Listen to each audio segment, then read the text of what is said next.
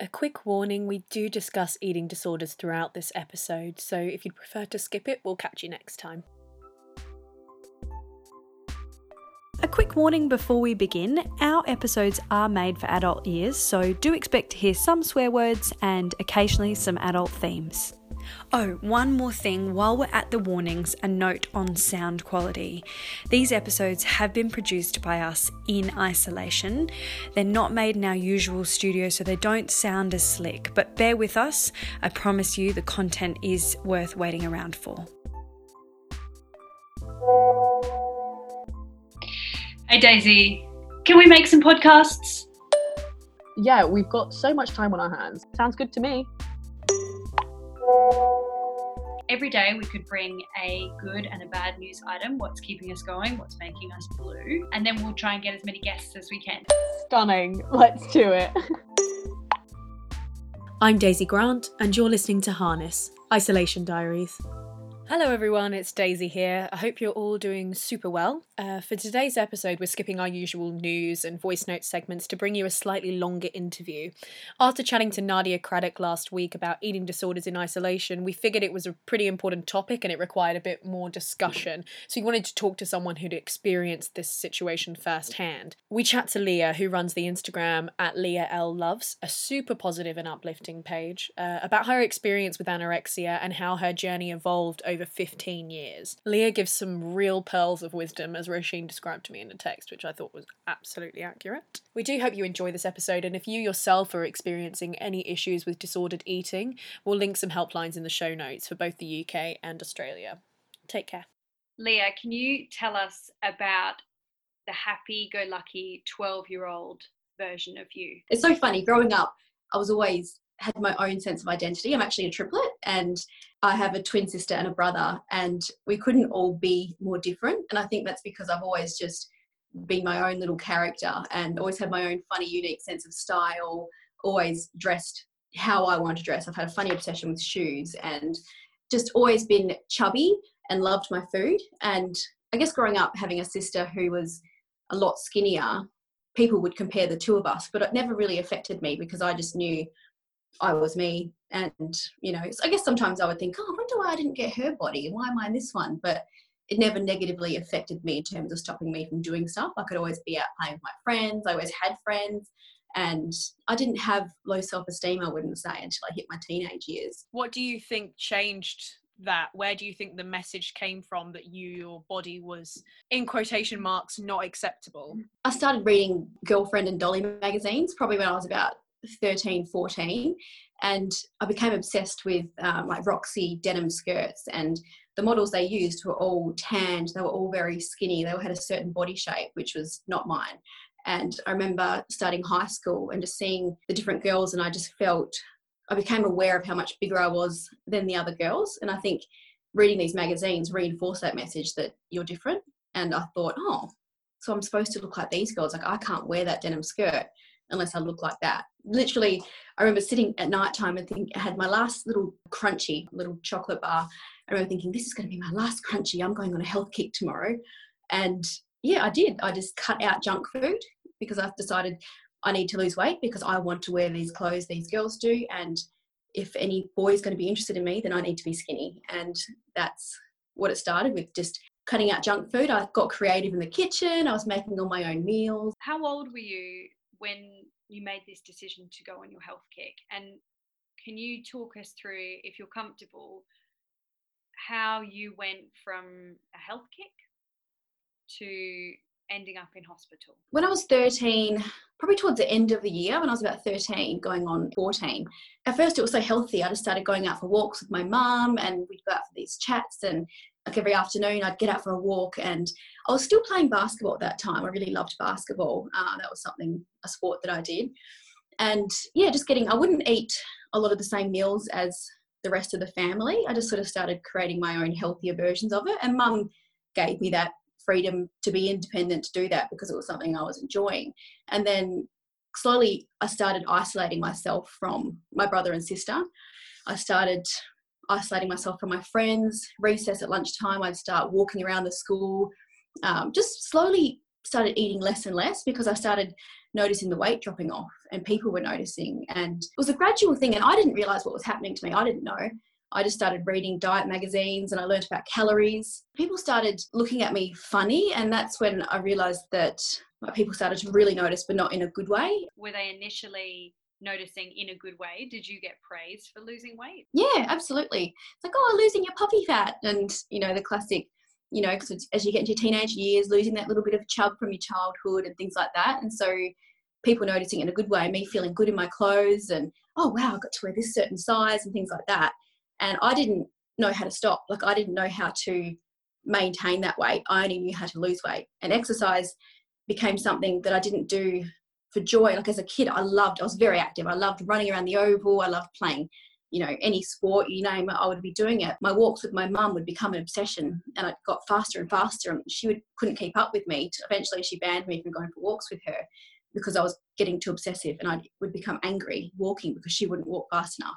From doing that, I ended up exercising in secret. I would get up, you know, two hours before school, do exercise in the lounge room. Um, we had Aerobics Old Style was something on the T V back then, and so I'd do these workouts, but I'd get up extra early and do these videos. I still had V C Rs back then, and so I'd do these exercise videos early in the morning as soon as I got home from school. That was my compulsion, and it wasn't something I enjoyed. It was just something I had to do, and if I didn't do it, I felt so uncomfortable. It was, I guess at the time, it must have been anxiety because I didn't know what was going to happen if I didn't do it, but I knew I had to do it.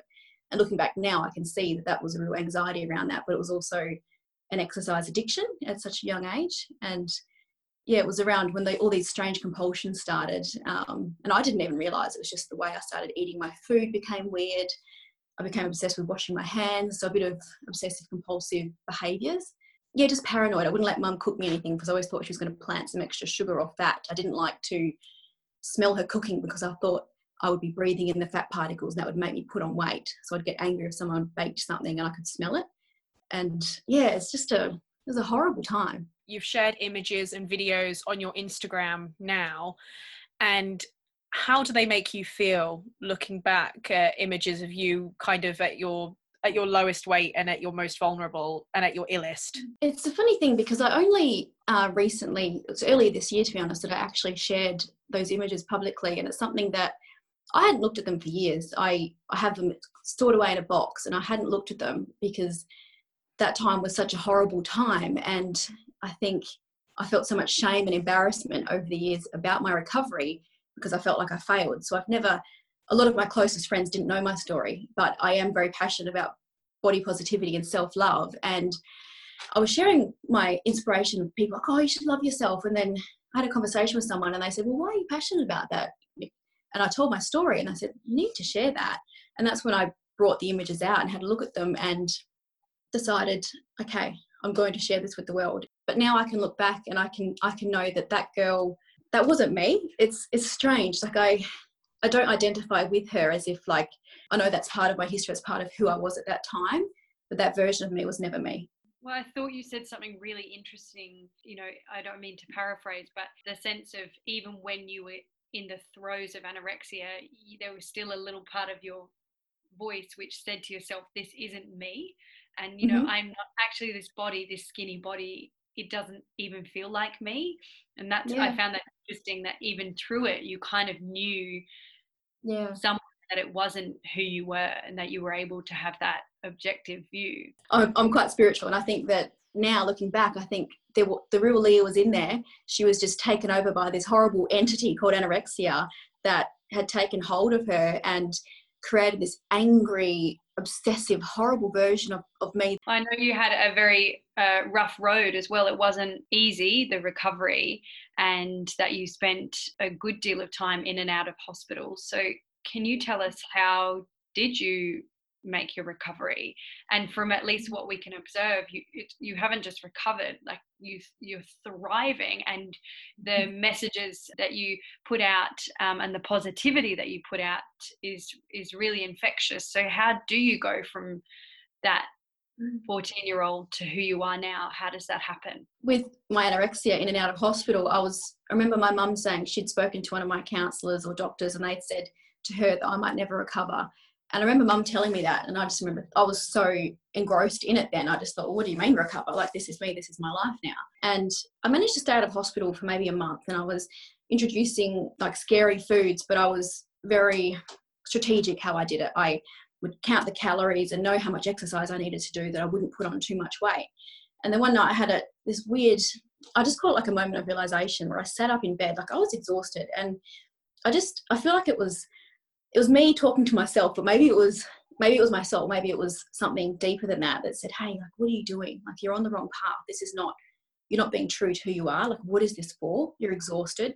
You're never going to be skinny enough. Like, no matter how skinny you get, it's not enough. And I remember just thinking, I think my mum had actually gone to Bali and she needed a getaway, and I was being cared for by my older brother. And yeah, I thought to myself, like, mum could die. Like, we'd had the Bali bombings, like terrible things had happened. And I thought, if I lost mum and all I've been doing is so consumed in my own crap, what's it all for? Like, life is short. And I just, like, I'm so grateful I had that moment at such a young age to really take myself out of my ego, which escape that nasty voice to go, hey, like, this is not the right path that you're on. And that day I woke up and I was like, no, that's it. And I went from one extreme to the other, which I just started binging. I just started eating everything. I don't know. Like, I, I felt embarrassed. I felt like, oh my God, like, I've put on this weight. And it just continued. I continued to put on weight. I put on quite a lot of weight, to be honest. And to the point where I decided to drop out of school. I left school. I was in year ten, and I said to mum, like, I don't want to do school anymore. And that came from a place of being embarrassed deep down. I can see now. I think I disguised it as, look, I want to repeat year ten and I want to do better in my studies. But deep down, I felt embarrassed to go to school. What will people say? What will people think? You know, anorexics don't recover into fat bodies. Like, I failed, you know, and that's how I felt. And during that recovery, putting on that weight, during a really tender time, I had um, my employer say to me, ask me if I was pregnant. And I was like, what, fifteen, something like that. Never even looked at a boy, very naive.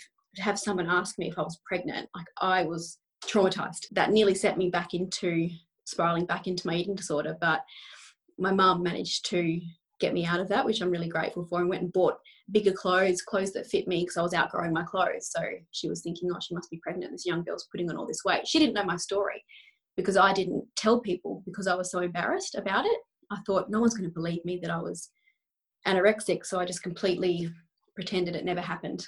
And that's something that carried on through all of my twenties. No one ever knew about it because I didn't speak about it. And so people would just look at me and just think, oh, she's just this chubby girl. And I would get fat shaming comments from colleagues in the workplace, things like that. And I think in my head, I would think, oh my gosh, you just, you don't know my story. Like, you've got no idea. And I never told them. I just carried that. And I guess it cemented in my mind that skinny is better. You know, skinny is superior. And I was always chasing a body that was never mine. You know, I continued going on and off diets throughout my late teens, twenties, tried every diet pill you can imagine, put my body through hell. I'd lose weight, get all the, the validation, and then I'd sabotage myself, put weight back on.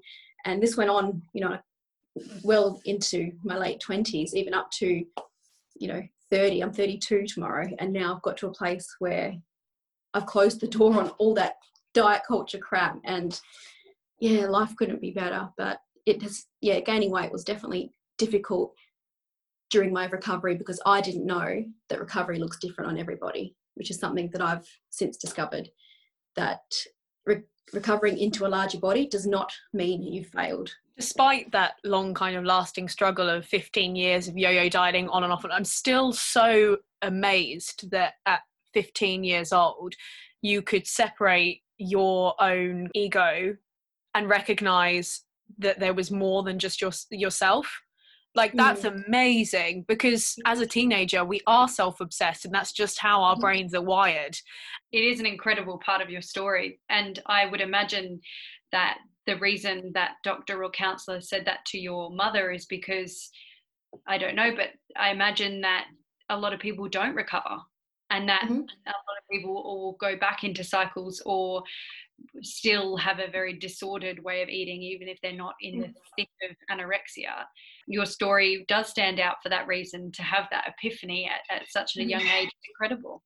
When you shared with the world your story, your images, your videos, How did that feel? Did that feel freeing? I think I'm someone that's struggled my whole life with being vulnerable. Like, I'm not someone that is emotional. I don't know. I just, I was listening to Signs from the Universe and I thought, you know, you know what, this is, I need to do it. A song came on the radio and the lyrics just spoke to me. And I thought, yes, this is my sign. I need to do this. And this is my purpose. Like, I've got to such a place now where I am so happy in myself.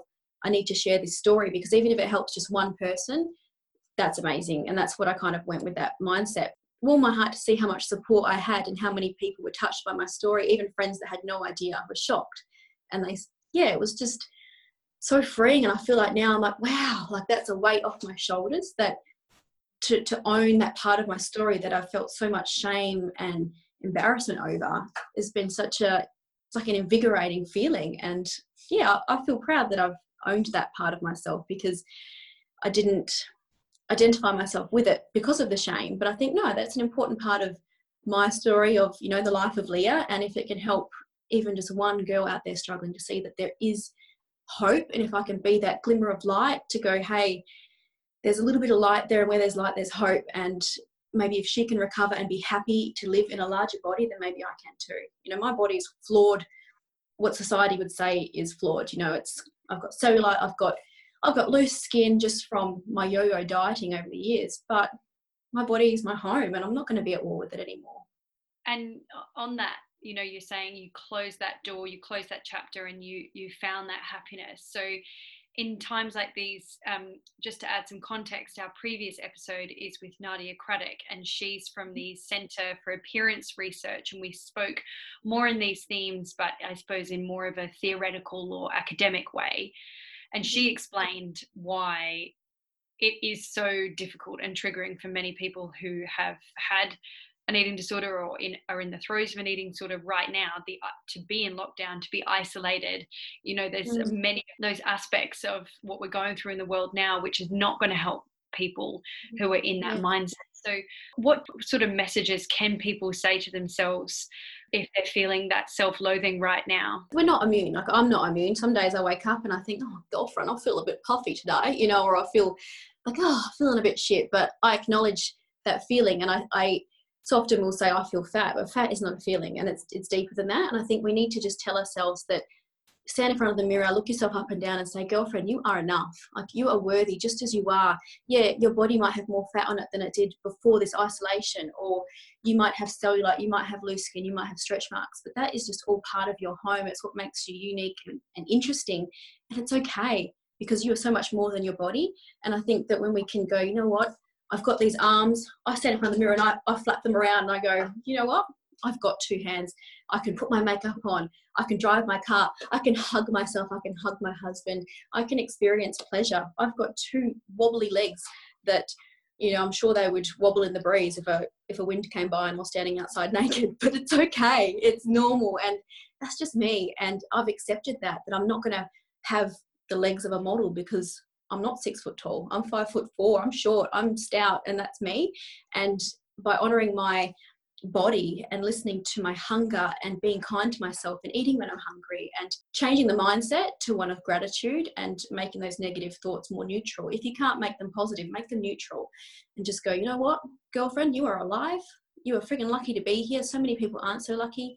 Changing the narrative from I hate my body to, hey, this body is my home, and it's going to be the longest relationship that I'm ever in with myself. And if I'm going to choose to allow it to be a toxic one and isolate myself and hate myself because my body doesn't look like what people think is beautiful, that nasty voice in your head, goodbye. Tell her to jog on and don't believe her, because we have the power to choose what we believe. I strongly believe that. The voice in your head, you can go, okay, you're telling me that I'm ugly. Actually, no, I don't believe you.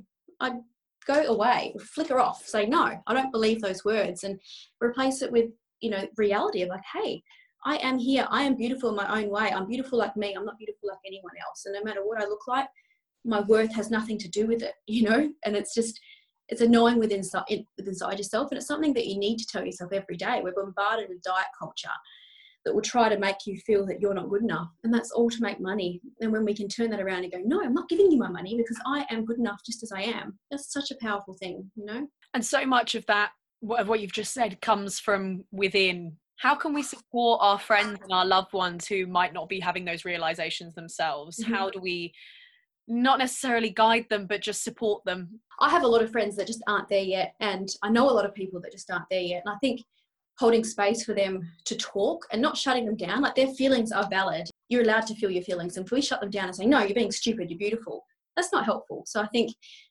allowing them to vent, allowing them to talk, but then also reminding them of, hey, do you know why I love you?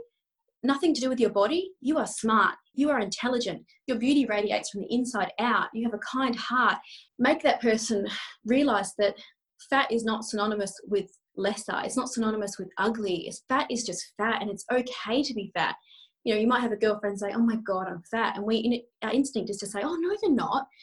But by saying that, we're just reinforcing that idea that fat is bad. You know, if you say, well, hey, I've got body fat, I'm chunky, I'm fat, I've got cellulite, but it's okay because I'm more than that. And remind them that they are so much more than their body. That's not why you love someone. You don't love someone because they're skinny or they're pretty. You love them for what they, more than that, for what they are. And I think it's just reminding them of that, trying to get them out of that space of body checking. And most importantly, this is the main thing, is be careful what you say around others, because if you're fat shaming yourself, or if you're going for a walk and you comment on someone else's body, that can send messages and people can pick up on that. So if you're out and you're going, oh my gosh, look at that, that person's feeling shit about themselves, what you've just said, it's not directed at them, but directing that towards others indirectly hurts them. So I think it's being careful with our words. And if it's not kind, if it's not important, it's not necessary, don't say it. The terrible things that we say to ourselves, we would never ever think or say about a friend.